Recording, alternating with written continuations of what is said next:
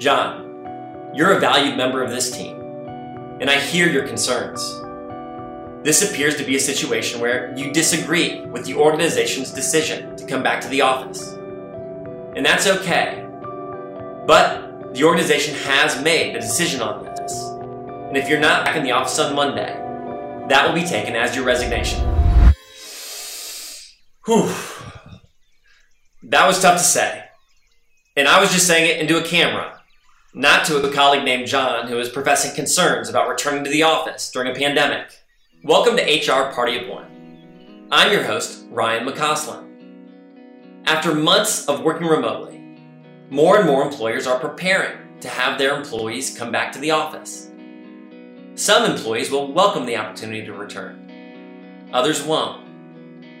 Today, let's talk about difficult conversations you may need to have with those employees who resist returning or who refuse to return altogether. And here's what we're going to cover. First, we'll talk about how to announce a return to work day. Then we'll cover how to position HR's role in the transition back to the office. And finally, how to have those difficult conversations if they come up. Let's get started. How should you announce your return to work date when you have one? First and foremost, some of you may be thinking that you should announce it on a company wide video call or maybe your managers should bring it up in one on one conversations with each employee. Both of those are bad ideas. Instead, you should draft communication announcing your decision and the reasoning behind it. Then you should email that communication to the team so that everyone receives it at the same time. In that communication, you should include when a company wide video call will be held so that you can further discuss the decision. That video call should be held within a day or two of sending the email. You take this approach so your team has an opportunity to digest the decision and the reasoning behind it. And also, so they have access to an open forum where they can voice any concerns. Now, some of you may be thinking, I thought this episode was about how to have difficult conversations, not about how to announce a return date. And we'll get to that part. In order to be successful having those difficult conversations, it's critically important to get the steps right leading up to them. We've put together a return to work announcement template. I'll include a link to it in the description below. You can use it for your own organization. Let's go over what's in it and why it's important. First, start by thanking your team for the sacrifices they've made and for the inconvenient adjustments to their work life, habits, and routines. It's important to acknowledge that right out the gate. Then get straight to your reopening timeline. This section will vary based on your specific return to work plan. Make sure you pay attention to state and local regulations around phasing up when creating and communicating your plan. This is also where we bring up that some employees may fall into a high risk category. Acknowledge that some exceptions may be made to the requirement to return to the office. Up next, we list in detail the changes your organization is making to ensure everyone's safety. This is whatever you're doing. It may include enhanced cleaning and disinfection, six feet of space between desks and workspaces, daily temperature checks, PPE requirements, and anything else your company or facility has incorporated. Following that is a list of safety guidelines for employees to follow when they return. That may include things like washing your hands often and for at least 20 seconds, staying six feet away from your coworkers, wearing masks, staying home if you're feeling unwell, and again, any other guidelines your company is requiring from employees. The letter then goes on to say, we encourage you to contact Human Resources if you have any questions about these new procedures. This is the invitation we're making that may lead to those difficult conversations. If you don't do it, then employees may go to their manager instead to have these conversations. And in a minute, we'll talk about why it's best for them to come to you. This letter is also a good opportunity to remind employees of your employee assistance program, if you have one. With the added stress caused by well, the pandemic and all the uncertainty around it, EAPs are more valuable than ever. We did an entire episode on this, and it's called Mental Health Employee Assistance Programs. I'll leave a link to it in the description. Check it out for more information on how you can make sure your team is getting the most out of their EAP if you offer one. As you wrap up your letter, close with a sincere thank you again to your employees for sticking with your organization during a difficult period. This letter should come from you, the HR party of one not from the president or CEO of your organization. After you send it, also send a calendar invite to your team inviting them to a video call where the return to work decision will be discussed further. And this brings us to the next topic we'll cover how to position HR's role in the transition back to the office. You've heard me say it before, fellow HR party one, that your job is as strategic as you make it. And this is an especially big opportunity for you to make a big impact on your organization and elevate your role. Your CEO, president, or COO is going to be relieved if you raise your hand and say you're just going to handle this and you'll do it well. As I've already alluded, you should even advocate that any manager who gets a question about this from an employee should just refer that employee to you. Furthermore, you should be the only one who can grant an exception to the requirement to return to the office. Why? Well, the reality is, who knows what can of worms could get opened here? Let's look at one example of something that could happen. Kevin has asthma, and so he says he's at high risk. He wants an exception made for him. Simone's grandmother lives with her family. She says she doesn't feel comfortable potentially exposing herself and then her grandmother to COVID 19. Kevin's manager, Enrique, gives Kevin permission to continue working from home. Simone's manager, Jenny, rejects Simone's request and requires her to come to the office. And word gets out, the company doesn't care about Simone's grandmother as much as the company cares about Kevin. Sound bad? It gets worse. Kevin told his friend and colleague, Carrie, that his asthma was a super mild case that hadn't flared up since he was young. But he really liked working from home and had a 30 minute commute to the office, so he was going to try to use the asthma as an excuse to keep working from home. Carrie mentioned that to Sarah, who's friends with one of Simone's friends. And Simone finds out. Word spreads about this, and now people are really mad. Ugh. The case is easy to make that managers should not have the power to grant exceptions on their own. But the decision shouldn't go to your CEO or president either. They have competing priorities and a business to run. You'll be the one closest to this. It needs to come to you.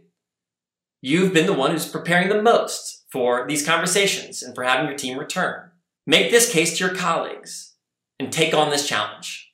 In other words, HR should have the primary leading role in the transition back to the office. Any requests for exceptions to this requirement should come to you. When you host the video call that comes shortly after your announcement, use the screen share feature to open the letter and go through it line by line with your team. After you go through it, open it up to questions. And if you get a question that you're not sure how to answer, write it down and then follow up. If you get requests for exceptions right then and there, ask that employee to email you directly so that you can discuss it further. All right, we're teed up. You're the one in the hot seat, and you've stepped up to lead these difficult conversations. You're doing a great service to your organization, and it's a big responsibility. I expect few organizations who orchestrate this return to the office transition will emerge from it without at least a few scars. When a manager refers someone to you who's requested an exception, or someone reaches out to you directly, schedule a video call with that person when you're on that call, start by saying, I understand that you have some concerns about returning to work. Tell me about them. Then listen, and listen intently. Make that employee feel heard by stating back to them the concerns that they voiced. Have a paper and pen visible on the screen. Show them that you're writing down their concerns. And take them seriously so the employee knows that you're treating them with the respect and consideration they deserve. Once it seems the employee has expressed all their concerns, say, Thank you for this. Is there anything else you want me to know? If they say no, then you can close by using this language. Okay. Well, I have a few more requests for exceptions that I need to evaluate before I can give you an answer on this. I'll follow up with you in the next week or so with what I end up determining. At that point, the individual may express frustration. They may even want you to give them an answer on the spot. If they do, then you can say the following. The organization wants to make sure it's being fair and consistent across all teams and types of requests related to not coming back to the office yet. I can't know that I'm doing that until I've had a chance to evaluate all of the requests together. Like I said, I'll follow up with you in a week or so. Don't budge from this. There's no reason to give answers on the spot or to give any indication of what you ultimately decide. It's okay if an employee feels frustrated here. It's not okay for you to jeopardize the objective of treating each decision fairly. Once you've listened to all the requests, it's now time to evaluate each of them and decide who gets an exception and who doesn't. Some of you may be thinking, well, now it's time to bring them to the president or CEO so that we can review them together. Ideally, this doesn't involve your president or CEO. You have all the information, and you can make the determinations on your own. This sort of thing should stand firmly in HR.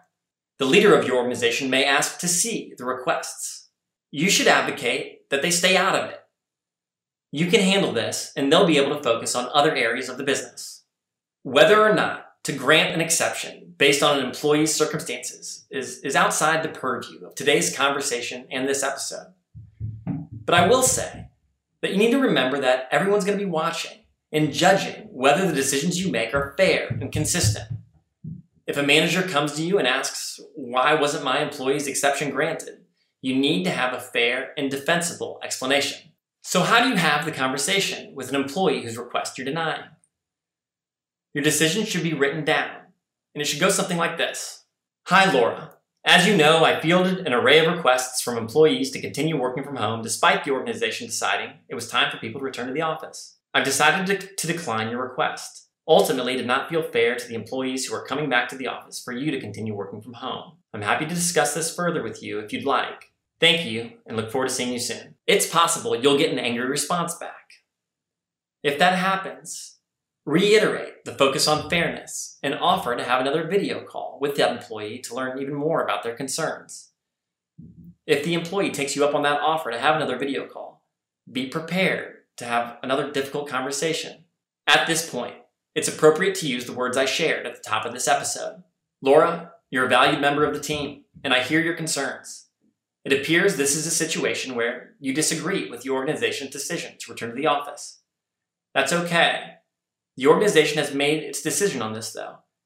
And if you're not at the office and ready to work on our return to work day, that will be taken as your resignation.